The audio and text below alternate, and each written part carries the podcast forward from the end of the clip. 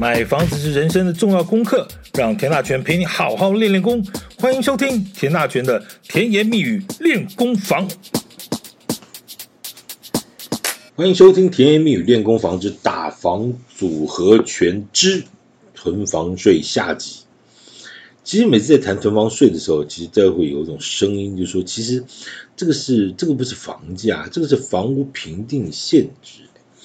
房屋评定现值其实距离那个房价就差很多啊，而且你再加上老房子会一直折旧，那说实在，真的那个囤房税的那个事情哦，就是你真的能够磕到的税，不管是几趴了啊，说实在，因为它的。这个税基很小嘛，哦，呃，譬如说你一间这个也许这个四十年以上的这种老房子啊，你就算囤在那儿，那就算几趴几趴，那个也是很少的钱。这个当然是内行人在讲的内行话了，但是问题是。这怎么会是钱的问题？这怎么会是价值高低的问题？这是不合理的税就不需要课，它的方向错了，它基本上的目标也错了。那你充其量的解释，它就只是一个为政治服务的一个这样子的一个一个工具，该是这样嘛？囤房税，它它不是不能磕，但是说，但是它。真的只是一个为政治服务的工具，还是说人家要上街头了，你赶快把这些所谓的地富反坏右这些所谓黑五类拉去游街一下呢？囤房税应该搞成这个德行吗？我觉得好像不太对哈，这好像不太对哈。那件事情说实在，那也没办法，我们就静观其变吧哈。好，上回说到财政部在一百一十年的三月十二号做了一份。财政部对报载学者就囤房税推动建议之说明这份报告，这里头呢清清楚楚把囤房税为什么不能和房地合一税同时实施，以及推动囤房税的各种考量因素讲得明明白白，而且呢，这个当时提出的理由到现在也全部都还在。那么这个所谓的此一时和彼一时的原因又是什么？这是有意思了吧？难不成又是选举吗？你烦不烦呐、中华民国运作的中心思想难道就只有选举而已吗？那我真的不懂你们这在野党的委员们，你们到底在干嘛？难道你们对于这些政策都同意吗？如果都同意，你们在讲什么下架？那就让现在政府继续做就好了，下什么架？他如果是不同意，你们倒也是提出点不同的主张和看法出来啊！这个只字片语也拿不出来是怎样？是就这样就要选了吗？有这么简单吗？讲到政治就会有火气了哈。深呼吸一下，回来谈囤房税。好，我先给大家一个数字哈，来，根据财政部的调查呢，二零二一年全国各县市。持有非自用住宅的人数是五十三万六千八百一十三人，听清楚哦，这是人数。因为财政部所管的个人综合所得税是国税了哈，国税的话就是以人为税基，这个房地房屋税和地价税是以房屋为基税基的基础不同的哈。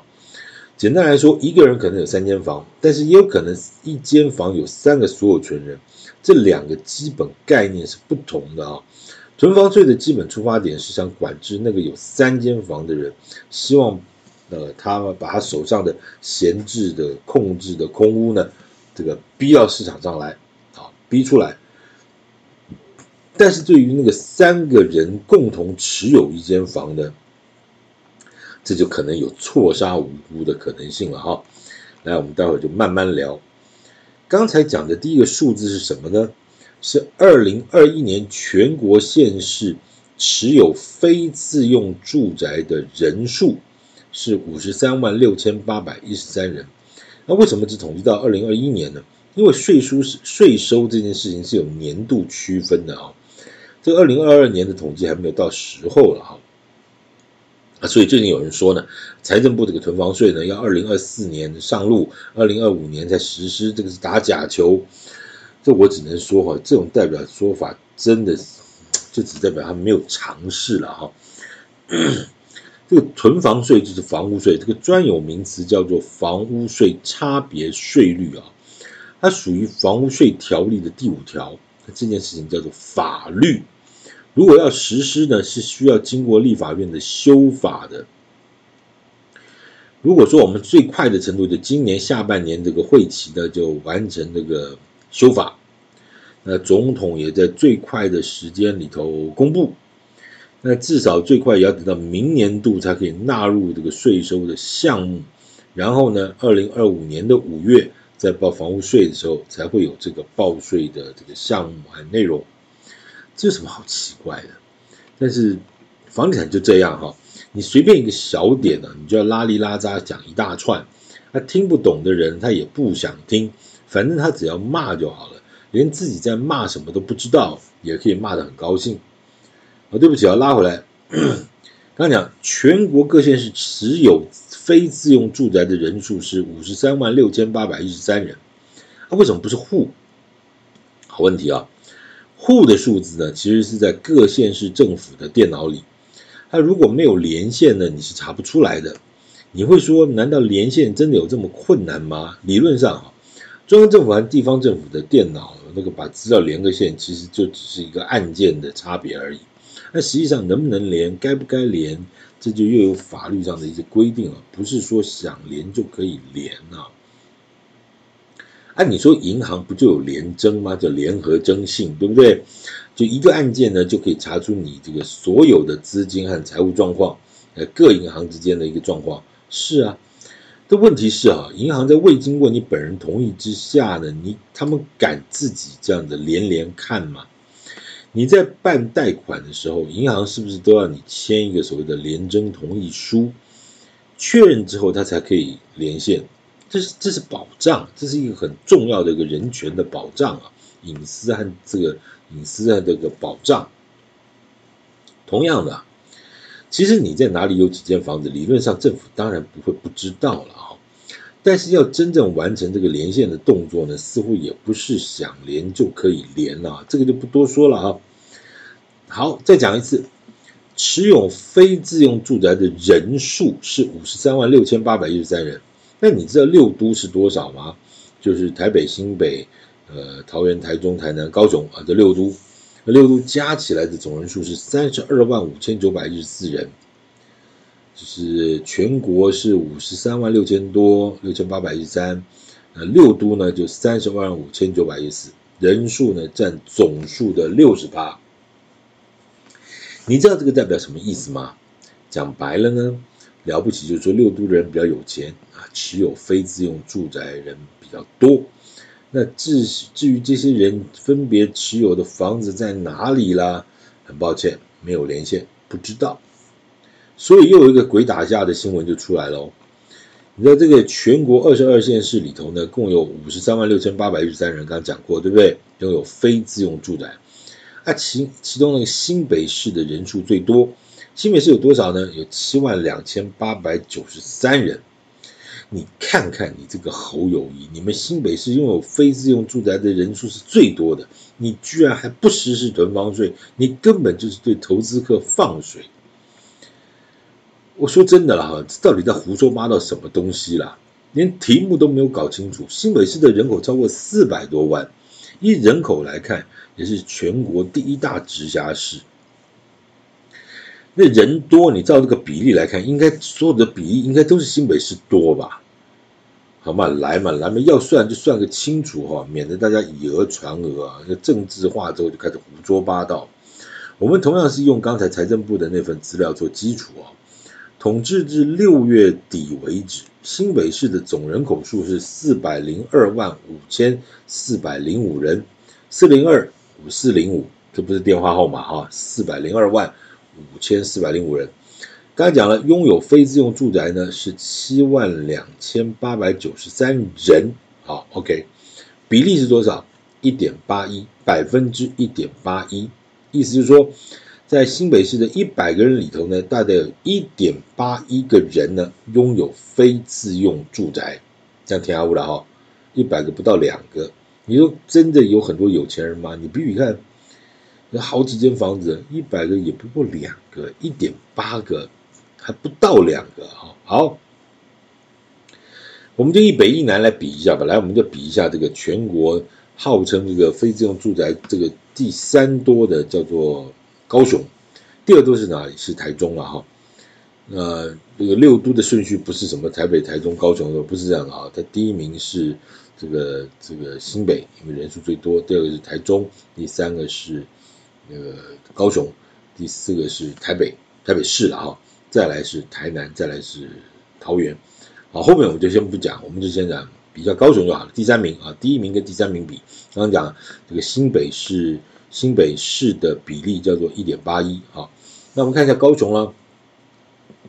统计到六月底止呢，这高雄市的总人口数是两百七十三万六千零一十九，二七三六零一九啊，二七三六零一九，二两百七十三万六千零一十九人。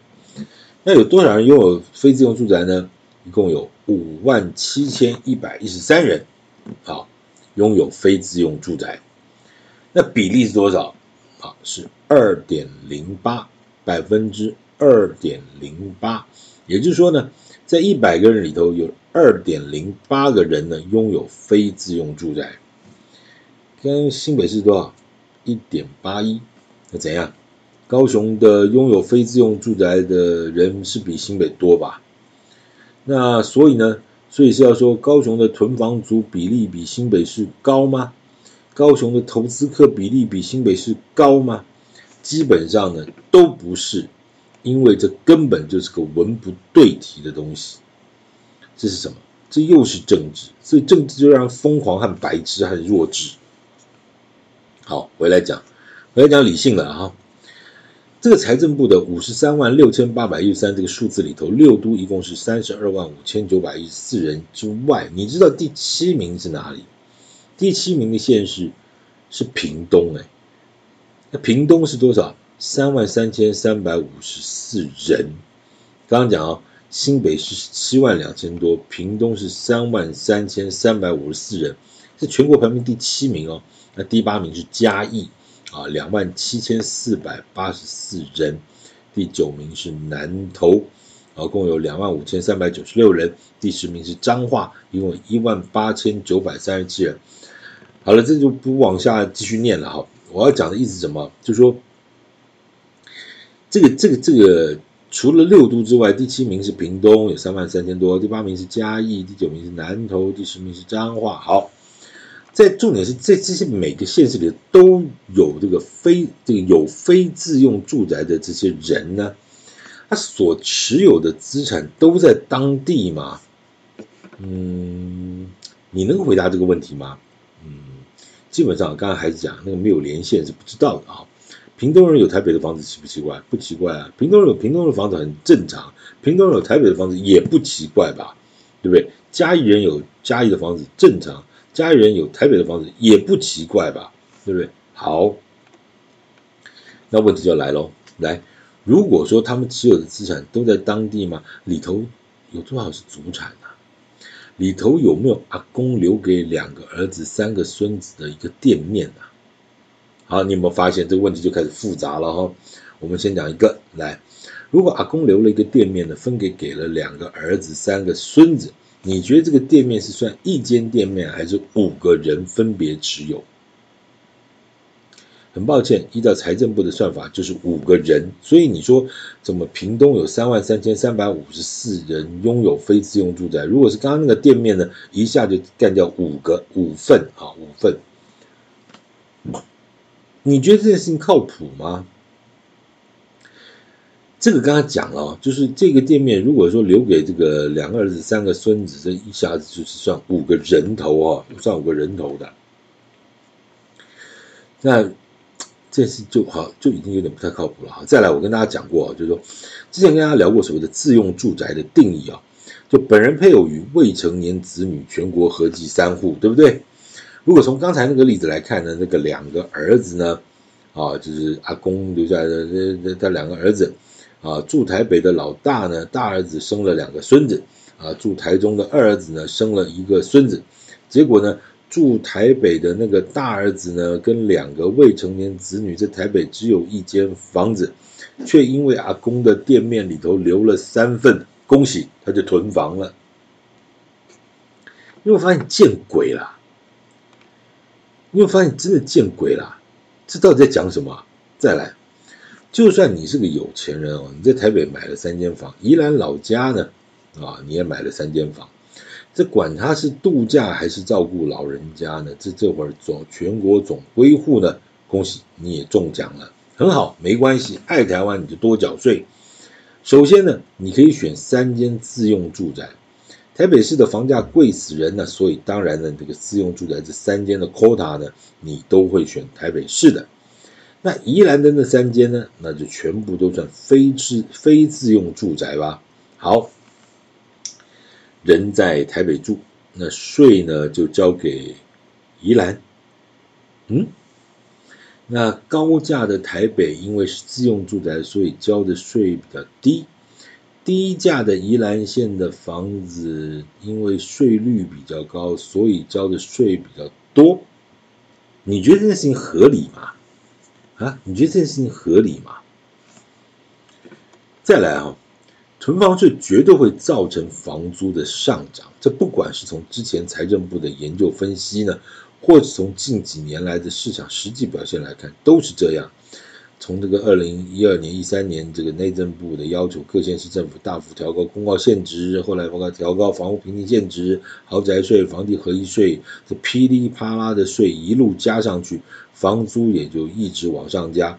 你这个新闻一直一直就听到说，连续房租连续什么十几年上涨，连续十几年上涨，为什么？这些税负就转嫁给租金了嘛？这已经常识的事情，那为什么政府就学不会呢？现在就是有一个很瞎的循环了。那什么意思啊？因为政府加税呢，那房东就加房租，那房客的年轻人就很可怜啊，所以呢，政府就拿出三百亿出来呢，补贴年轻人的租金啊，这是怎样？你难道没听过吗？就是这样的。房屋税加五百块，地价税涨五百块，房租就涨一千呢？那最后谁买单？就是那个可怜的年轻人要多付一千块的房租啊！一千块也许对你我的来说不是很大，但是我请问你，对于那种在外面念书还要在家里供这个供吃供住的，也许。了不起，好，就就算说不供吧，他自己还要去什么加油站打个工，麦当劳打个工，Seven Eleven 欢迎光临。你不觉得孩子都很辛苦吗？左边要念书，右边要打工，啊，这种其实本来就是年轻人很辛苦的事情。他好不容易租个房子，你又你政府一加税啊，这个房屋税加五百，地价税涨加五百，房租又涨一千，那怎么样呢？好，所以政府知道这件事啊，所以就拿了三百亿出来，要补贴年轻人的租金，那政府就。左手加税的，右手给钱，给钱；左手加房东的税，右手给右手给年轻人的钱。那房东呢，就左手交交税交给政府，那右手就加税加年轻人。那可怜的年轻人呢，是左手拿政府的补助，那右手去交给房东。这个三角关系会不会太瞎了？为什么这么无聊的游戏，政府还可以一直玩，一直玩，一直玩？这因为呢，他当他拿着全国老百姓所交的税呢，给年轻人租金补贴的时候呢，这个年轻人是会给他选票的。好，囤房税还有一个很大的问题啊，就是会严重影响都更。先以这个建商都更来说，很多的都更的地主都不想等啊，那看看价钱如果 OK 呢，就干脆卖给建商。那建商花了三年五年的慢慢慢慢买，慢慢慢慢沟通，那一不小心呢，这手上呢就买了三十间、四十二间房子，但是因为距离呢，可能所谓的八成同意呢，还有一段距离，还有一段时间，所以就只好继续这么撑着。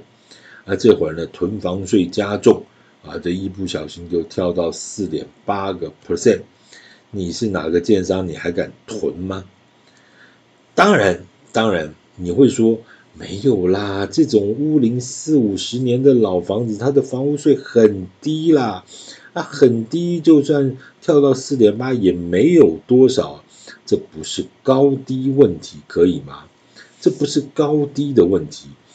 中华民国一个重要政策叫都更，希望产业界老百姓都能够配合这样。这政策让城市更安全，让城市居住的环境更好，这件事情我想没有人会反对吧？但是问题是一旦碰到这种事情的时候，他就跳趴了，一不小心就跳到最高税率，他到底哪里做错了？有一件事情很重要，叫做欲禁于征，这是老祖宗留下来的话。他他禁止你，他虽然不会明文禁止你，但是他用征税的手法，其实就是将禁止的这个这个味道放在里头，叫做欲禁于征。那我就很想问了，中华民国都更到底是禁还是要支持呢？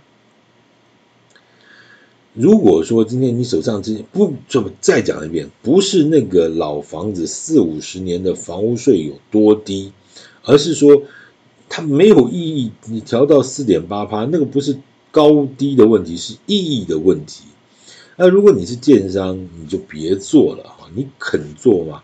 那囤房税交死你还不见得弄出个什么名堂来啊。这四点八是什么概念？一个非常没有逻辑的一个数学，就什么概念？呃，每年交四点八的持有税啊，就是二十点八三年之后呢，这间房子收归国有了。这是中华民国准备要实施共产主义了吗？这个有一件事其实不好说了哈，就中南部的立法委员在北部有没有房子？你觉得呢？那北部的立委在东部或南部有没有什么度假别墅或农舍？你觉得呢？